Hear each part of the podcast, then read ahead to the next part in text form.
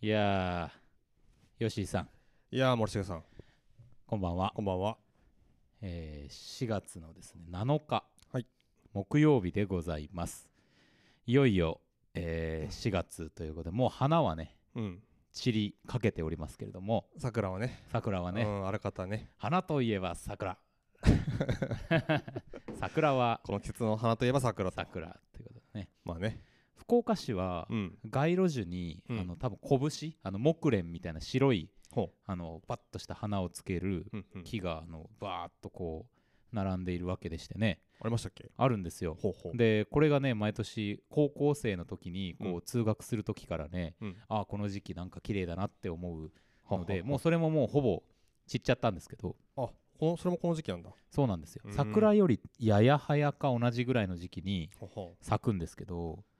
なんかこうそういう風景とかううんなんか夕方のちょっと日が長くなってきた感じとかうんうんうん含めてねなかなかいい情緒のある季節だなと思いますようん そうですね温度もちょうどいいじゃない温度もちょうどいいねうんあいやほんとちょうどいいまあてか結構ね、まあ、4月にしてはこの辺り寒いんで割と着込んでますけどそうですね、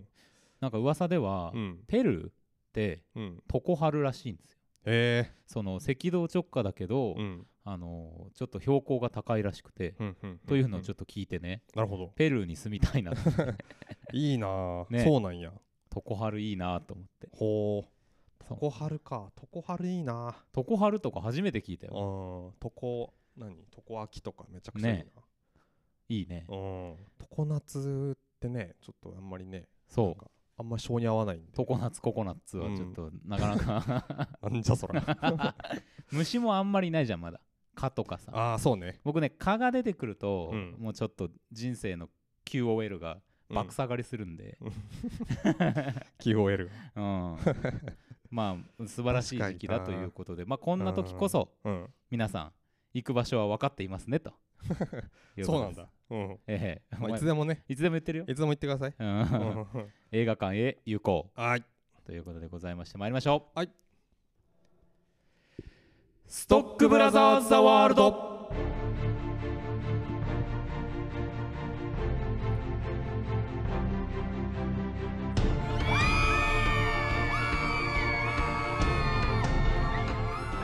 はいいやいやいやはいはいどうもそうね吉井さんちょっと今日いつもと違うあの端子からヘッドホン取っておりますのでリバーブがねうん、うん、生、あのなんていうの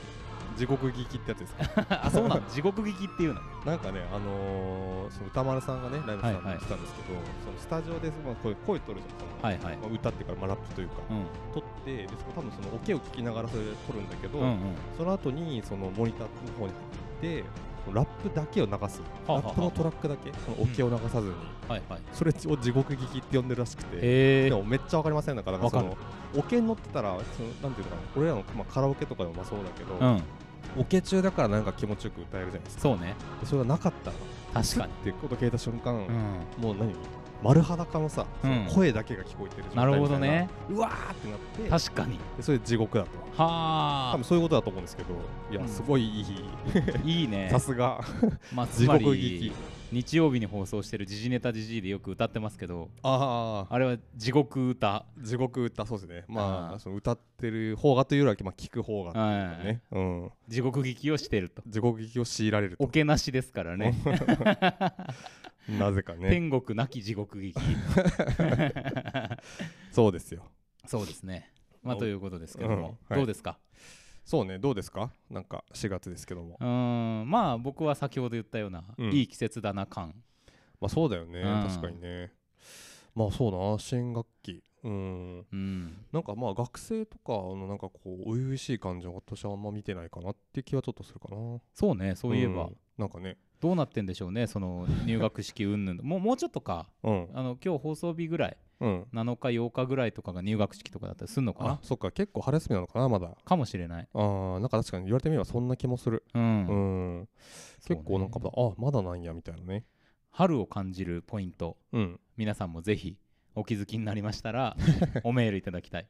そういう風流なメールもねそうそうそうそう募集 お募集していくとあのーまあもちろん映画の感想、うんえーテレビシリーズドラマゲーム英語、英語漫画、えーおー健康健康何でもございますよ、はいということで健康はね健康はどうですか健康はね、うもう割と調子いいですあ調子いいですか、うんあ素晴らしい、僕は今のところなんかで気を張らなきゃいけない時期だったりするんで、うんうんこういう時期はねあのあんま体調が悪くならないんですよ、ああもう気を自然と晴れてるうと、んうんうんうんなんでまああれですけど、はいはい、まあ懸念といえばねちょっうと何年か健康診断に行ってないので、あれでもなんか人間ドックに行きませんでしたっけちょっいと前に行かなかったのよ、あそうなんだうん、あれでもなんかさあのなんかぐるぐる回ったみなんだっけなんかそれもうね2年ぐらい前だよあそっかそっかう、んうわ2年前かそう多分ははははでも確かに去年じゃなかったかもそうなんですコよロナ前だったかもねでも下手したら、かもしれないねなんか、うん、そういうなんか確かに、確かになだってあの密室で別にマスクして、うんうんマスクしてたらさ少々このバリウムが出てきてもさ、うんうんなんかバレないかなとか思いそうなもんだけあど口からうん、その記憶 ないもんああいや確かにそう考えたらそのなんかいろんなことを気にする前の話だったような気がするね下手したら3年前ぐら3いか年もしれないってこと2019か年だったかもねあー確かに確かにまあそんなに長く我々もやっているとうんほんまですよやらせていただいておりやまらせすけていたどだいておりもますけどもねねえおかげさまで本当にいやいや引き続き時が経つのねは早いけども本当によろしくお願いします、はいメールいただければと思いますはい、はいということで参りましょうはい天が呼ぶ地が呼ぶ人が呼ぶ映画を見ろと人が呼ぶ聞け悪人ども我は正義の役人シネマンどころ開門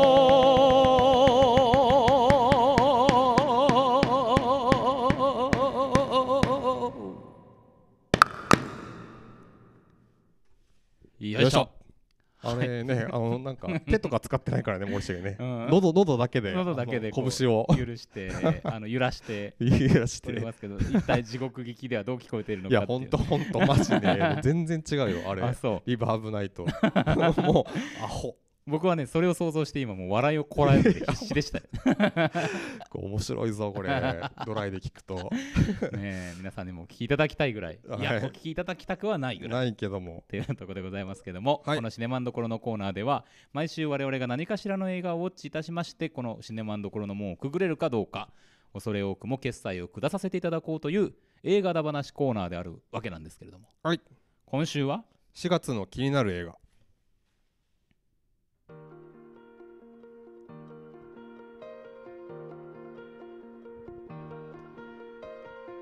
あ4月感あるねうんなんかこうね新緑なんか「ちはやふる」のさ冒頭ってこんなんじゃなかっあはははは確かに確かにうんうんうんうんたそのイメージですか結構ねなんかチャイルフあの音楽でなんかピクッとこうなんか感情を持ってかれる感じがあったよねありましたねうんうんあとあ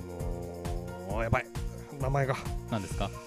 えーと主演のほら広瀬すずですか広瀬すずですよ名は前い出てこはないいはい、広瀬すずのあのなんかすごい目目のドアップみたいな、うん、バチーンみたいなはいはいおわーっていうね感じでしたけどそうね 擬音語だらけっていう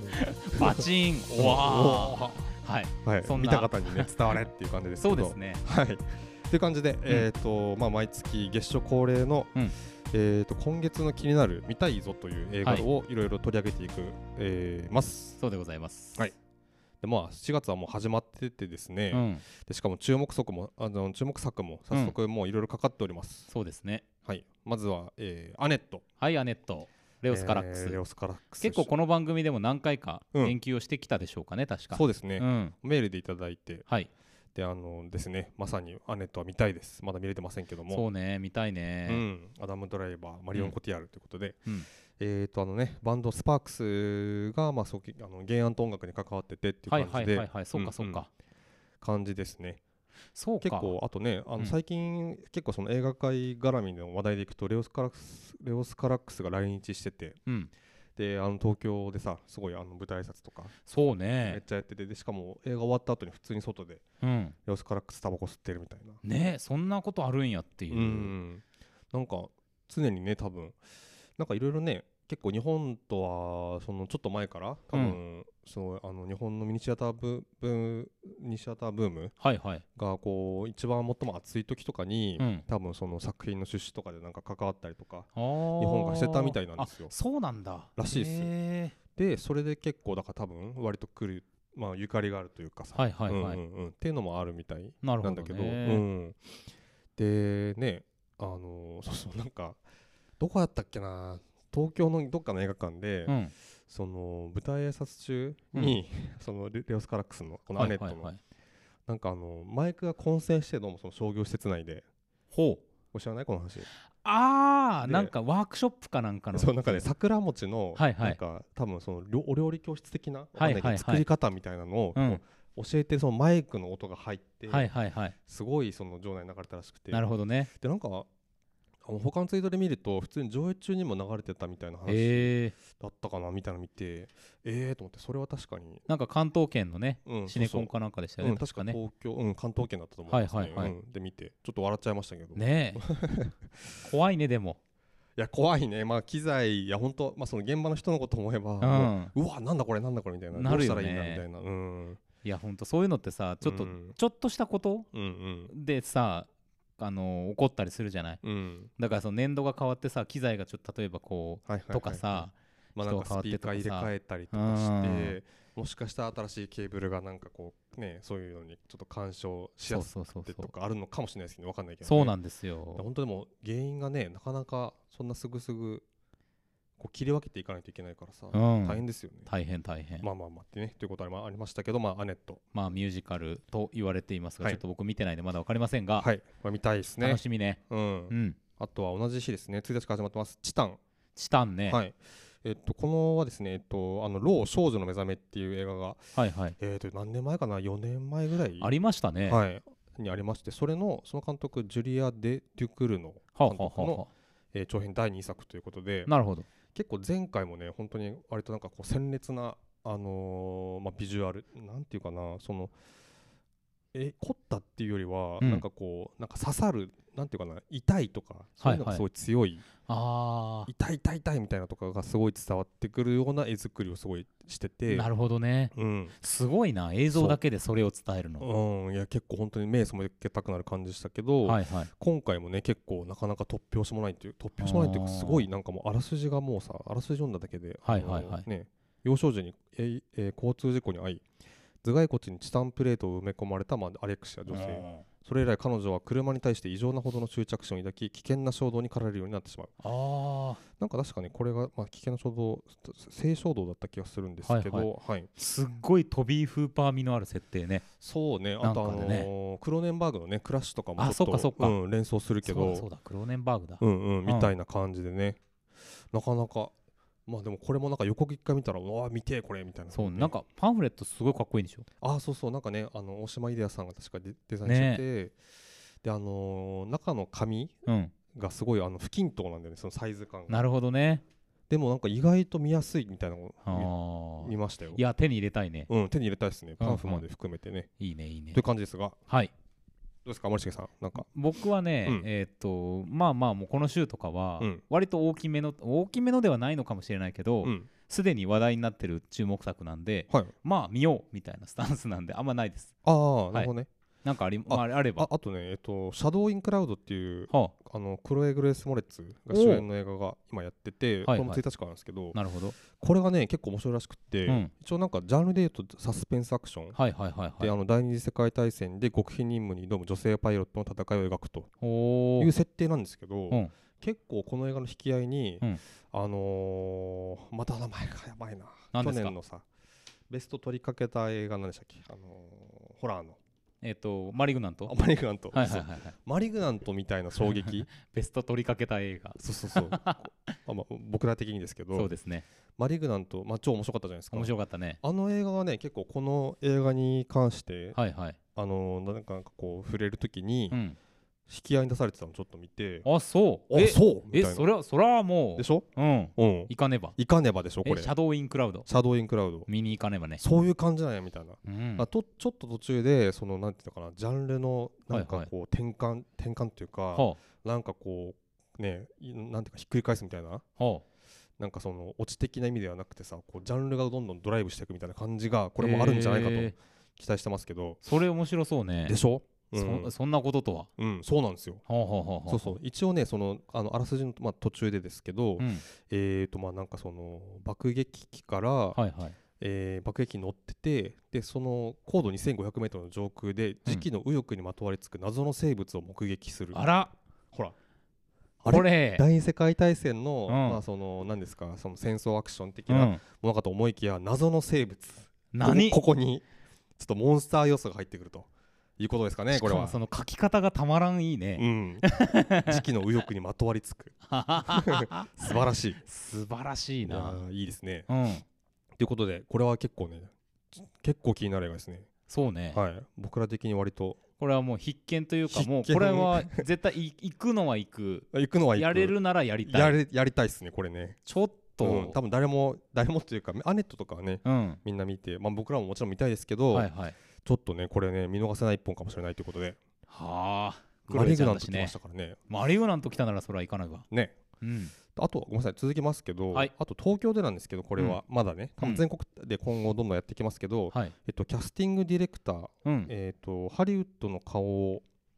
変えた女性という、はいはいえっとあれ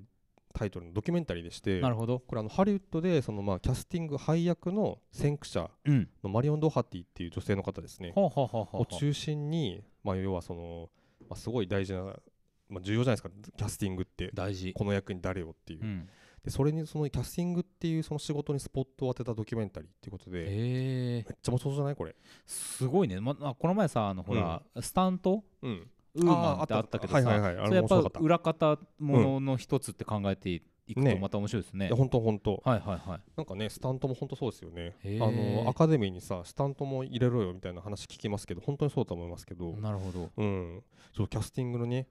で結構ねそのいろんなマーティン・スコセッシデはいニーロ、はいウッディ・アレンクイント・イーストウッドみたいなね映画人が出演するらしいですけども、へまえあ、単純にそのねキャスティングにスポットを当てたドキュメンタリーってだけでちょっとね、マリオン・ドハティうん、あもうめのっちゃー見ほたらいゴジラのさデハティとはかんマリオンドあのマイケル・ドハティだっけはいはいはいはい俺ともなはんか関係ないのかな関係ない あーでもなんか映画人一家とか可能性ありそうだなありそうだよあーあねりそう確かにドハティドハティってななんかまあいるんだろうけどさ、うんあんまりこあるかうもね知らそれないなるほどなるほどでもだとしたらさちょっとそこから見る何かうん新しい目線とかもあるかもしれないし ねなるほどなるほどへえという感じですなるほどはい、はいまあ1周目こんな感じでしょうかはいえ2週目2週目2週目ね僕は4月8日あのー KBC シネマで、はい多分これ1週間だけなんですけど、うんストレイ犬が見た世界ああはいはいはいがはあっいて、い、やあのーなんかなその犬目線、うんでその何を犬が見てるのかっていうのをさ、あの描いてるドキュメンタリーなんだって書いたんだけど、うんうんすっごい危ういじゃんその犬の目線っていうか犬何考えてるかってのは分かんないから、うんやり方によってはドキュメンタリーももちろんいろんなものを切り取るわけだからう、んうんすごい人間目線の犬カメラなだけって可能性とかもあるあーと思うんだけどなるほどなるほどそれをどうやるんやろうっていうははは興は味がめちゃくちゃあるんで確かにねうん、これ僕実はもう見ててはいあのー見てるんですけどはい、であのーどうだったかな結構印象としてはうん、えーと最初は結構それこそ本当リバヤさんみたいなほうあの何人年前かな類学映画と言われた、はいあの漁師に密着したやつであのすそうね。ですあの GoPro でね撮ったってうん結構当時話題になりましはいたはいけどめモーマとかにもね、うんあの入ってるっていう噂の、ちゃくちゃねあれは本当になんかまた結構実験的な感じがしましたけどうんこれはなんかねすごい犬目線その犬の高さで撮ってて、うんで犬のなんていうかなが本当にあのえっとねど場所どこだっけこれトルコだっけそうそうそうそうあそうそうなんだでなよんかトルコってなんかもともとなんかすごい野犬がすごい多かったからあーなんかこう多分こうなんていうかなこう処分してたりしたらしいんですよは殺い処分、はいはいはいはい、ただそれにすごいあの反対が起きてなるほど、で逆に一切その殺してはダメだとうん野犬をうん、っていうのができてそのせいでというか、まうあ、んそのせいでというかいやいいことなんですけどものすごい野犬多いんですよねあー今もね、そうそうそうそう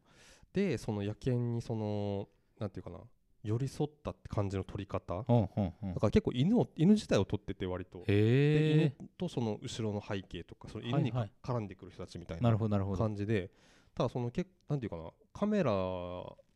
存在が全く分かんない見ててえあそうこの距離でなんで普通にこの犬こんな感じの犬撮れんのみたいなへえどうやって撮ってるのかすうごい気になるんだけどなんか本当に普通だったら犬が、まあ、カメラ反応するじゃないですか、んうんそういうの全くないんだよねあでもそうめっちゃ近くに感じるみたいな、えあれどうやってやってんのかな本当わかんないけどそれめちゃくちゃ面白そうねこれ面白い結構あなんかでやっぱ関わってくるのは基本的に基本的にっていうかその野犬なんだろう野犬にをやっぱ可愛がったりとかするーうんってそのまあホームレスのうんでしかもその、まあ、隣国から難民としてっていうかあの不法入国してきた、はいはいまあ、子供たち3人とかですね、まあ、少年と言ってかなうんとがその犬に関わってきて、はいはいでもなんかいその犬は犬で野犬なんだけどうろうろする中そのコースの中で工事現場のおっちゃんたちがほうなんかこうなんていうのさ休憩するなんかあるじゃないですかこうちょっとした、あるねあのーすぐ潰せるようなさ、プレハブのプねレハプレハブプレはハいブ、はいはいそれにこう定期巡回してて、うん一応そのおなんかこの子犬もらっていっていいかみたいなお伺い立てたりとかしたりあとあかはいやダメだみたいなあでもいいよみたいいな、 はいはいはそいんなやり取りが映ったりとかしてなるほどねなんかそうっすねあれは結構で途中ちょっとそのやっぱり犬につつけた、あうんの GoPro 的なのつけて本当に犬目線みたいなうんうショットもあるんだけど、基本的には結構あのリバヤさんみたいなこうすごいてなんかブレが激しい映像っていうよりは、ほうほう本当にこう落ち着いて犬をこうしっかり撮ってるんだけど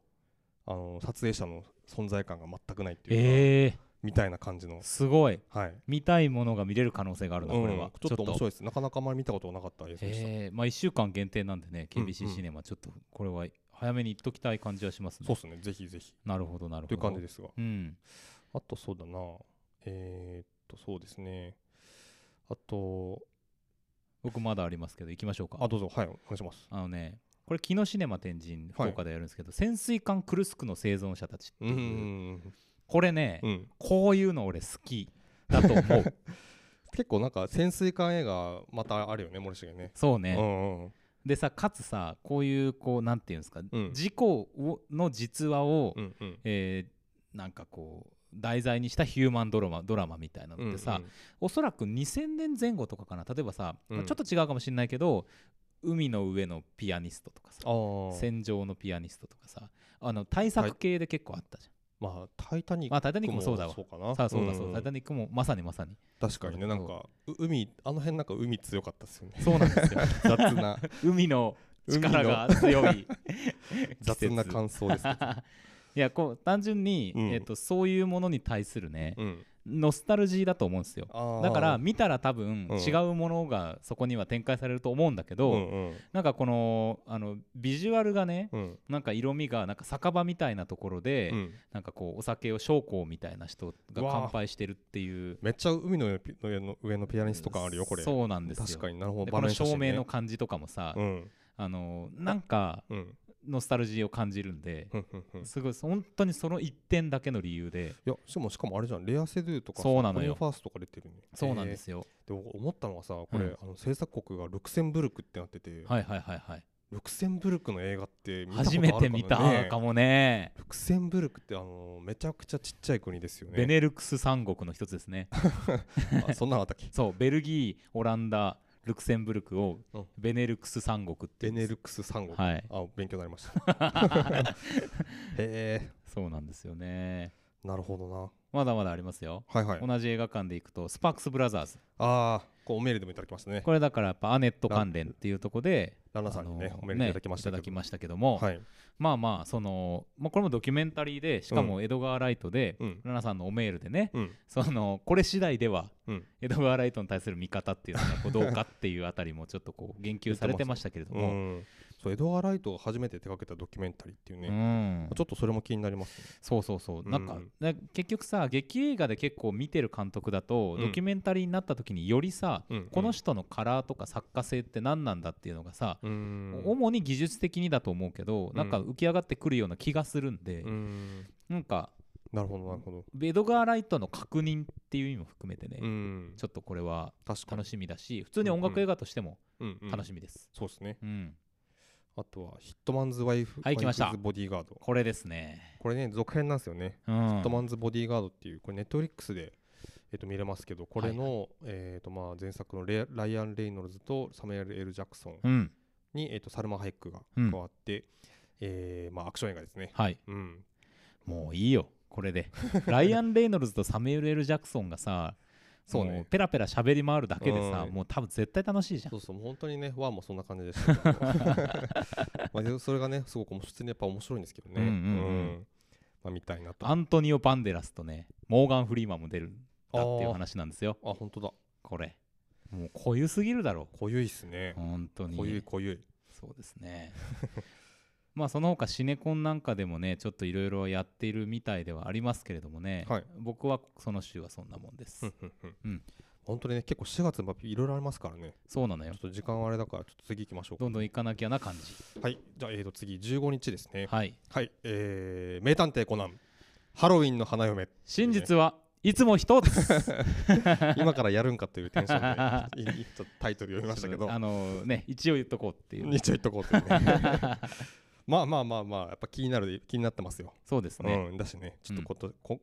久しぶりな感じがまあ去年あったみたいなんだけど、うんなんかコロナでねななんかちょうどコロナ前までは僕ら2年連続見てたんではいちょっとねこの子からで行ったろうかとそうですいうね感じです、うんあとはですね、はいえっとハッチング不可おえーっとこれ前もちょっとなんか話したかなえーっとまあなんかフィンランドフィンランドのホラーーはいでえーっとですねなんかあのーそうかこれホラーかそうそうそうはははなんかそのまあフィンランドが舞台で4人家族なのかな、うんうんうんで主主人公が12歳の少女なんですけど、はいはいはいえーとなんかこう家族のなんか不安みたいのがこうあるのかなほうほうほうほううんあなんか完璧で幸せな家族の動画を世界へ発信することに夢中な母を母親を喜ばすためうん全てを我慢し自分を抑えるようになった彼女は体体操の大会優勝を目指す日々を送っていたと、ほうまあ、だから、まあ、ちょっと抑圧されている状況ですよねなんかほう強ほう制さほれうてほうほうその夜に、えー、と森である、まあ、奇妙な卵を見つけて家族には内緒で自分のベッドで温め続ける、いやいいねうんそこはすごくいいねうんうんという感じのホラー映画みたいですなるほどね結構なんか本当ね予告がなんかそんショッキングな描写はなかった気がするんだけど、うんなんかいやめすげえ怖いなと思った記憶があるんで、はいはいはいうんはいちょっと楽しみですねこれは、そうねうん、ホラー好きとして、ハッチングまあウカとかさうんなんかほらピーシスピーシーズ何々とかさ、うそういうこう日本語タイトル付けのんうんあるじゃん確かシリーズに、うんうんうんなんだけど、うんうんあのビジュアルがそれっぽくないっていうさ、うんとこが面白いよねそうねちょっとうんこう、なんかその主主人公の女の子以外はこう顔を隠しててはいはいはい、ちょっと気持ち悪いんですけど、そうねうん、なんかこうい色味とかがねなんか割とはいなんていうかはちょっとおしゃれな感じというか、うんうん、う、なんんていうんだっけこういうのちょっと本当言葉出て出てきませんけどキッチュみたいな感じかキッチなンみたいな感じかわなからんけどうんポップポップじゃなくてポなッんプていうかな、ううんん、ファンシちょっとファンシー ちょっとちょっとあ淡いね色で使っててねーそうねちょっとおしゃれな感じです。ですすはいはいって感じですが、はいその他ね僕はね、うんえっ、とバーニングダウン爆発都市 こ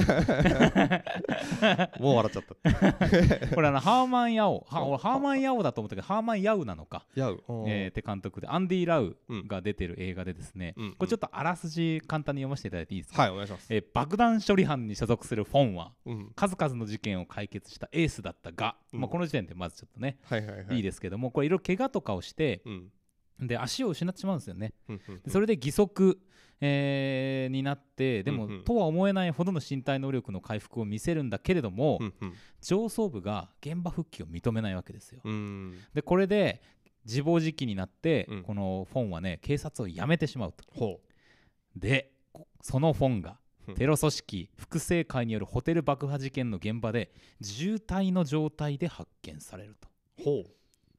でこれで尋問を受けるんだけれども、う。うん。爆発の影響でうん。過去の記憶を失っていたとほうほうほうほそこにう。うん。フォンを救い出すべく複製会が乗り組んで乗り込んでくるこのマフィアがねテロ組織がねほうほうほう。なぜテロ組織が俺を助けるのかあーフォンは病院から抜け出し一人逃亡するとなるほど。これは面白そうだよ、へえ結構凝ってますね。なんか凝ってるね設定がね。うなんかあのーちょっと前に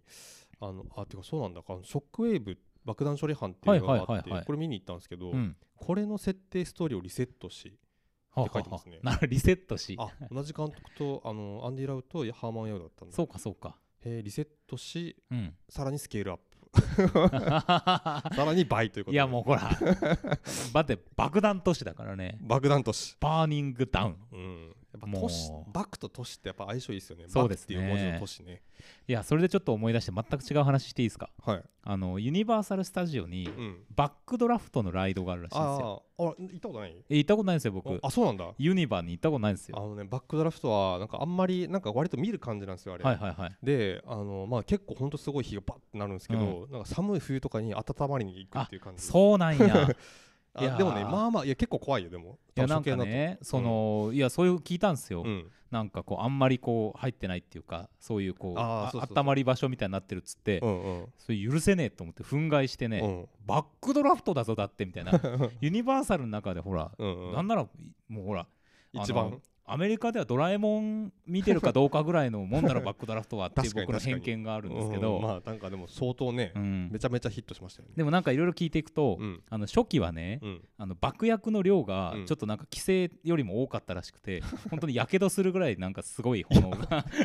来てたらしい。マジでまあ問題だ けどまあちょっと体感したかったかなってい体う感したかったうんっていうのあるんですけど、ありますねすいませんあのバーニングダウンでちょっとテンションが上がってしまいましたけどもね。ちょっとね、はい本当まあ事故ななくてよかったです ねそううんそうそう。へえそうなんだその時見てるかな子供の時とかにねうんうんわかんないけど全然僕はあの行ったことないんで、うんてかユニバーサルスタジオに行きたいんです。うんいやいいっすよねめっちゃうんまま たねいろいろなんか増えてるしねそうそうそうそうそうそう。んんって感じですけどはい僕この週こんな感じで まああとは少林寺の 4K リマスター版が出ますよぐらいジェットリーのね。ですうん、い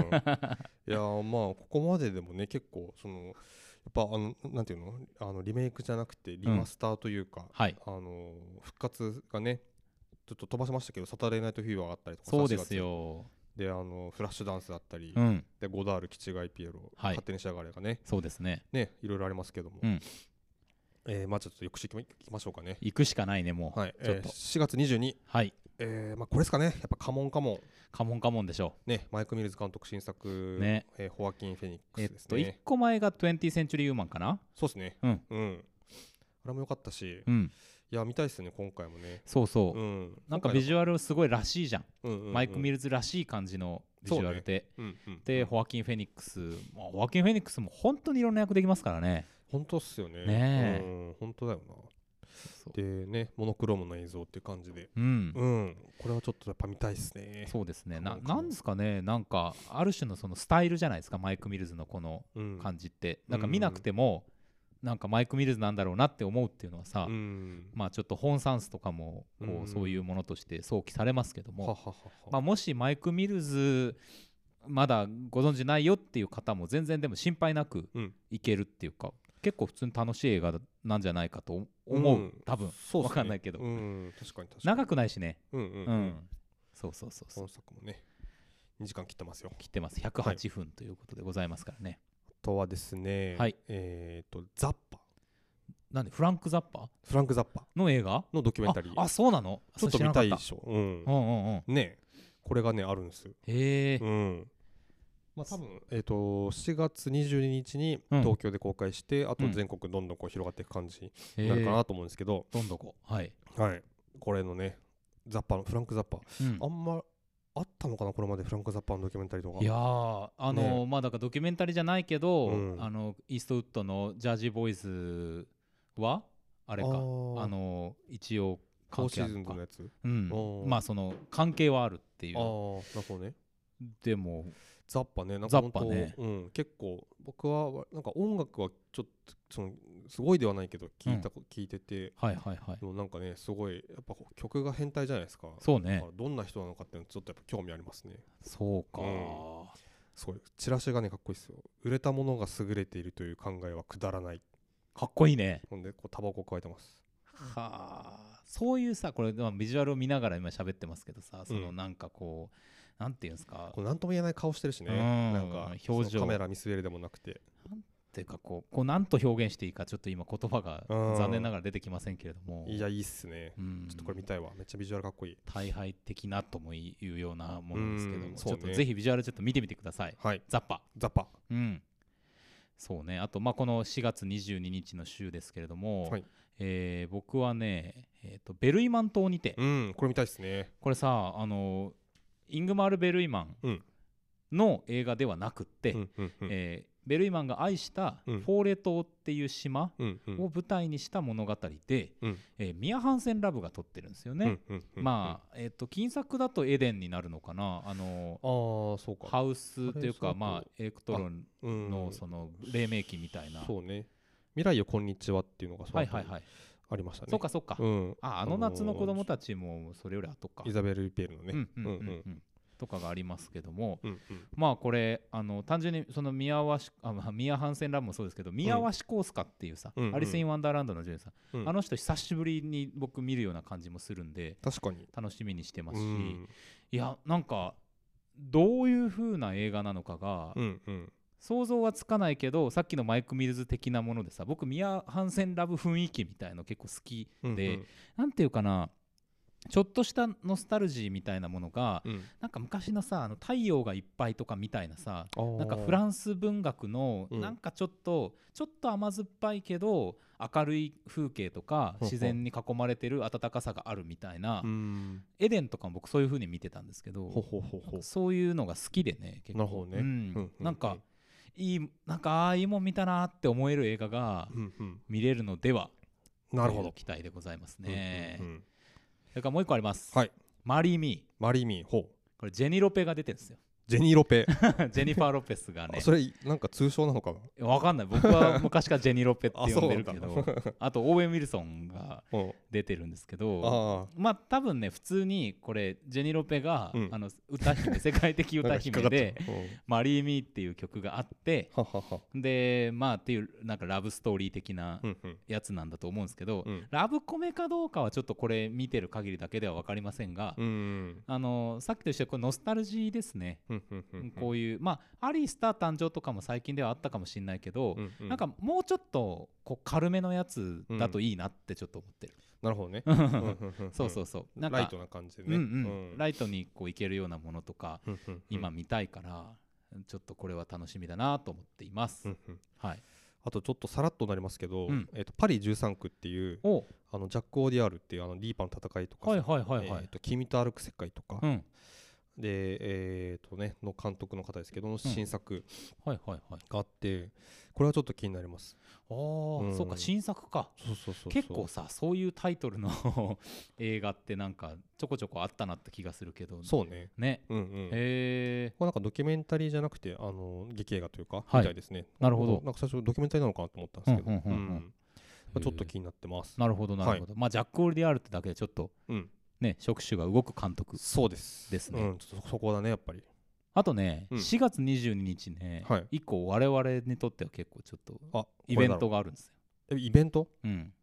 なんだ我々がなんと、うんあのー DJ をする、あそ うかビッグフライデええーはいはいはいあのこの、まあ、中川市のね、うん博多南駅前ビル4階うに、ん博多南ナチュラルビアガーデンというはいお店素晴らしいお店あるわけなうんなんですけどめちゃもくち、ゃ美味しいここでね、うんえーオールジャンル DJ イベントふんふん ふんで飛び入り歓迎ふんふんみたいな感じの、はいザクッとしたやつがあるんですけど、うんその名もビッグフライデ ー言い方が大事なんだ大よね事なんですよこれビッグフライデーっていうのが大事なんですけど もこれで我々2人も、うんまあちょっとまあどういうジャンルか分かりませんけども DJ させていただくとはいさいうことせてで、いただきます僕今んとこ、うん 80s、90s 中心に、うんえっ、ポとまあ洋楽の、うんまあ、ちょっとこうダンサブルなやつとああいいっすねか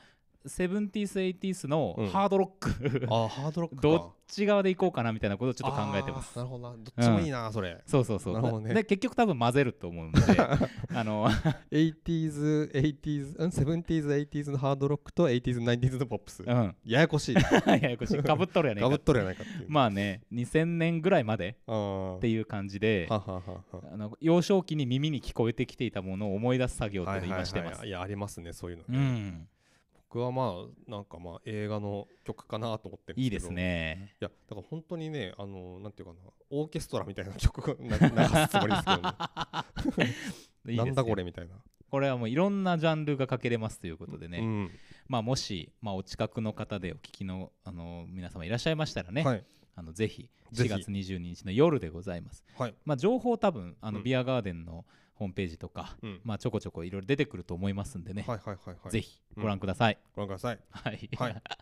どうですえー最終週行こう。はい、うんえー4月29日、はい、まあ、これですね、えー不都合な理想の夫婦そうね、これだね。うんえー、とアカデミー賞でね、先日のすごい非常に名前を見ましたけども、はいえーっとですねジュード・ローと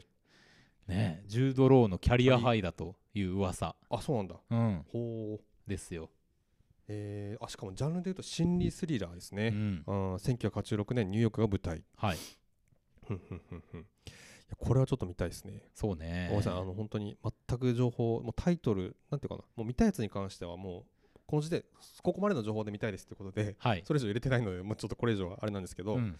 まあちょっとねあの今年度の多分今年の注目作はいの一本ですねこれねいやもうあれですよこれもさっきのさ、うんあのーなんだっけ潜水艦クルスクの生存者たちと一緒でねうんうんビジュアルがねうん何かいい、そううねうんんいやーすごいななんかこの何人かね5人ぐらいの人がうん並んで、こうある一方をこう見つめてる笑みをたたえながら見つめてるビジュアルがうんあの上がってるんですけど、はいはいなんかそれぞれがちょっとずつ表情が違うんですよね。これなんかもうこの時点でうんすごくいいところを切り取ってるなと思うし、うんどういう物語が展開されてこうなってるのかっていうのを知りたいうんってうんうんうん思いますね。なるほどねうん、ですはい最終週ですねこの週はね僕もあんまり別にないじゃないんですよね。そうっすね N- N5 党っていうやつがちょっととは。はあの日本のホラー映画ですねあ、はあはあはあうんうんあ N 号棟か。 N5 党都市伝説イオホンラーシネマ福岡かな多分ね、かな、うんはいはいはいまあ、廃団地を舞台にうんえーとですねまあ、そこをですね大学生がおと、まあ、訪れてはい男女が訪れて、ななぜか多くの住人たちがおりほしおりたちの前であその学生大学生の前で激しいラップ現象ういや住人の自殺が続発いやこのラップ現象は多分あのラップじゃなくてああーそういうことラあかのなんかラップ現象俺今一瞬で東京とライブになったよそうだよね住頭の中が人たちがラップするっていうねあのちょっパチパチパチパチパチってこうこう電気がついたり消え消えたりするやつのこと ね そうそうそはういはいはいよかったよかったといや住人その住人がの自殺が続発と、はいはいはいしかし住人たちは顔色一つ変えずうん怯える若者たちを仲間にしようと巧みに誘惑してくるなるほどちょっとだからなんか一個こうさあのーなんていうかそそういう現象があっあるうんてさらにその先の謎っすよねそうねうんなんかその現象自体がさ、うんうん怖さで勝負するっていうよりは確かにねなんかちょっとこう見応えありそうな感じでちょっと気になってますなるほどはいいいですねはいまああとこれあの最上映もので僕見逃してるんでうんあのザ・ユナイテッド・ステーツ VS ビリー・ホリデーはいはいはいはが福岡最上映が中須太陽さんで29日から中須太陽さんありますいし、はいはいはいあと KBC シネマではですね多分悪魔がみあの湖の乱するブレソンのの過去作のの上映なんかもありますんでちはいはいはいはょいっとこの辺りも楽しみだし、うんうんみたいなところもあります、本本当はねリンダ・ロンシュタットとかも気になるんですけどあねあそうねその辺のロックドキュメンタリーというそかうそうそうそううんこの辺りはまあなんかまだそんなにこう注意は向いてないですけども、うんうんあと2週ぐらいしてくると、うんうん気になってくるんじゃないかと思ってるうんうんところですかねねうんいやーまあ結構いろいろねまた例によって長くなりましたけどはい4月もね盛りだくさんですよほんと盛りだくさんです結構ね飛ばしたのあるからね親愛なる同志たちへとかもちょっと気になるしそうねうんロシアのそうそうそうね社会派サスペンス映画っていうことでそうなんですよあのねそう飛ばしたやつでね、うんルクセンブルクが制作に関わってる映画があったのよあそうあのねそうそう4月15日公開の「2つの部屋2人の暮らしはいはいはいはい」これねフランスルクセンブルクベルリあーーベルギーベルベベルルリリン ンはあはあはあはあそうそうそうなんですよなるほどねだかあら結構ねこの連作とかでは名前見そのなんていうかな見るけどねルクセンブルク単体でってなかなかねうんなんかドーンってきてまあ来ましたけどそうなんですようんうんうんいやいやとやありますぞとありますぞと言うんだったらぜひ教えていただきたい、はいはいうんあまああれありそうですよね確かに知らなかっただけでそうですねあとねいろいろ他になんかさっき言ってたんですけどやっぱり結構なんか日本のインディーズ映画がやっぱりなんかだんだん増えてるような気がねなんとなくしますよね今月バーッと見てると多いよね結構ね多い気がしますねううん、まあ、いい傾向なのかそうですねねえまあいろいろ日本映画の方日本映画の方はというか、まあ、すごい今ねどんどんこうあの話題になってるじゃないですかあの性加害監督のはいはいはい、うんいや本当にねあの悪化を駆逐すべきだと思いますけど本当ですよ、うんまあいろんなところがこうあぶり出されてきているので、うんなんかさすごい何年も遅れてさ、うんミート運動とはちょっと違うかもしれないけど、うんそういうこう闇とされていた部分、うん闇ってなんだよって感じだけど、うんされている部分がちゃんと明るみに出てきているんで、そうだよねううんん本当本当やっとやっとだやっっていう感じですね。とだっていうね。うん、まあもちろんささなんかなんていうかな知らなかったというかさ、うんとこはうんなんかまあしなんか逆に分かったからには全部もう本当にあのいろいろ分かってほしいというかですねそうねうん淘汰されてほしいと思いますけどねまあもちろんそれによってね、ん、うんそのいろいろフラッシュバックして、うん辛い思いをされる方っていうのもいらっしゃると思うんでそこへのケアっていうのも同時にそうそうもちろん考ねえながらなんですけどねそのうんうーそんのねやっぱりそのなんていうかそのあの、ひまあ、被害者というか、うん人がにそのいろいろ強制強要うんあの告発を強要するっていうわけじゃもちろん全然ないんですけどねそうですねうんそこが一番ですけどそうそうそうそうそうそう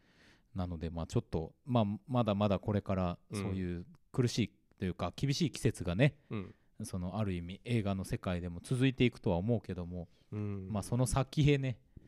行かねばねそうですようん本当にうんいやもうそんなねややつの映画見たくないっすよっていう感じですそうななんですよんうんほんとほんとだってあのいっぱいいるからねうんいい映画監督はそうそうそうそう、うんほんとほんとあのねなんか謎っちゃ謎だなところありましたからね、そうですねまあなんか後なっていうのはあれですけどうんだからちゃんとねまあだからこういうふうにいろんなあのインディーズあの映画とかかかってでやっぱり結構面白いのはあるので、うんそういうのねあの監督たちにどんどんチャンスが増えていくとそうですねちゃんとやってる方とかにねで結構さ福岡とかにいると上映期間が短かったりして、うん我々が見逃しちゃってるとか、うんうんあのそもそも福岡に来てないってこともありえるとあり思うまのすからで、ね、ぜひあの聞いてくださってる方でね、あの他のところにお住まいで、うんうんあこういうのもありますよっていうのがあったら、うんうん教えていただいただきたい、そうですねぜひね、うんうんうんなんかねそういうのをこう見られるような機会とかもさ、うんうん作れればいいなと思うじゃないですか思いますねねぜひそんなおメールもお待ちしておりおま待ちすしてますはい、はい、そのあたりでしょうかねそうですねうん、はい割とね、うんぶわっと行ったのもあって、うんいつもほど長くないよそうまかだ1時間には行ってないって感うじんか、まだよしようし、ん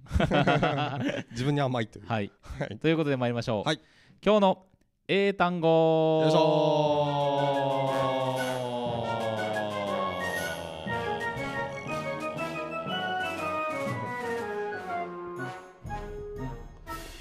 今日の英単語ーよいしょこのコーナーでは毎週インターネット上にゴロゴロゴロゴロ落ちている英単語たちを一つ一つ丁寧に拾い集めては学びましょう、はいそんな英単語学習コーナーでございますよいしょ今日はね下の周りがいいのよ、滑舌がいい、えーうん、素晴らしいでは参ります、はい今週の英単語 Betrayal ビトレイヤーえー、これは聞いたことあるだろ裏切るうおーえ裏切りのサー カスあ 正あ解本当紹介あの裏切り名詞ですあ裏切り、うんあー ね裏切りのサーカス僕好きビなんでトレイかうんうんそう Betray が、えー動詞で動詞 Betrayal が裏切り、はははえー配信密告内通はというような言葉でございます危ないまあ物騒な言葉だなと思いますけれどはもね、うんうん確かにはいはいはいはいじゃあ参りますよ行きましょうか Repeat after me オッケー Betrayal ビトレイヤー何ですかいやいやいやいや Betrayal ビトレイヤー One more time, okay? オッケー Betrayal ビトレイヤー落とすはいはいはいはいなんか英単語になってますよああ消えてるかそう、はいはいはいはいえーということでエンディングでございますよはいねあえのなんかさっきの話なんですけど、はいちょっと面白いのがあって、うんカウンセラーっていうちょっと短編の映画があってですね、はえー、と40分ぐらいなんですけど、はああのススキップシティ国際映画祭、はいはいはいそはいのスキップシティあったと思いますけど、それで、えー、と賞を取ったりとかしてる映画で、えあのこの後厳しいシネマとかにも来来るんですけど、ー、はいそこの映画がですね、うんあの公式サイトで、あのー映画の経費とか、うんそのスタッフと交わした契約書とかを全部公開してて、えー、すごいめちゃくちゃ面白いですよ。なんかそのはあクラウドファンディングでうんお金の制作資金を集めたみたいなんはいですはけいど、はいはいそのお金のすごい透明性っていうか透明もう全部出してるから、ん本当になんかいろいろそのお金の流れとかも全部オープンにして、ではいはい監督のメッセージもあってどういう意図で今後やっていきたいみたいなことが書いてあって。あれはね、ぜひ、あのーちょっと興味ある方は見ていただいたら誰でも、あのー、収支表とか見れるので、あ本当、うんえそれすごいねすごいすごい、本当に、えー初めて見た。まあさ、うん食べ物とかは産地直送だなんだとかとかさいろいろこう作っているのをどうすんだってありますけどね、う映画もそういうの見ていけるってことですねんそうですね。さよならはい、さよなら。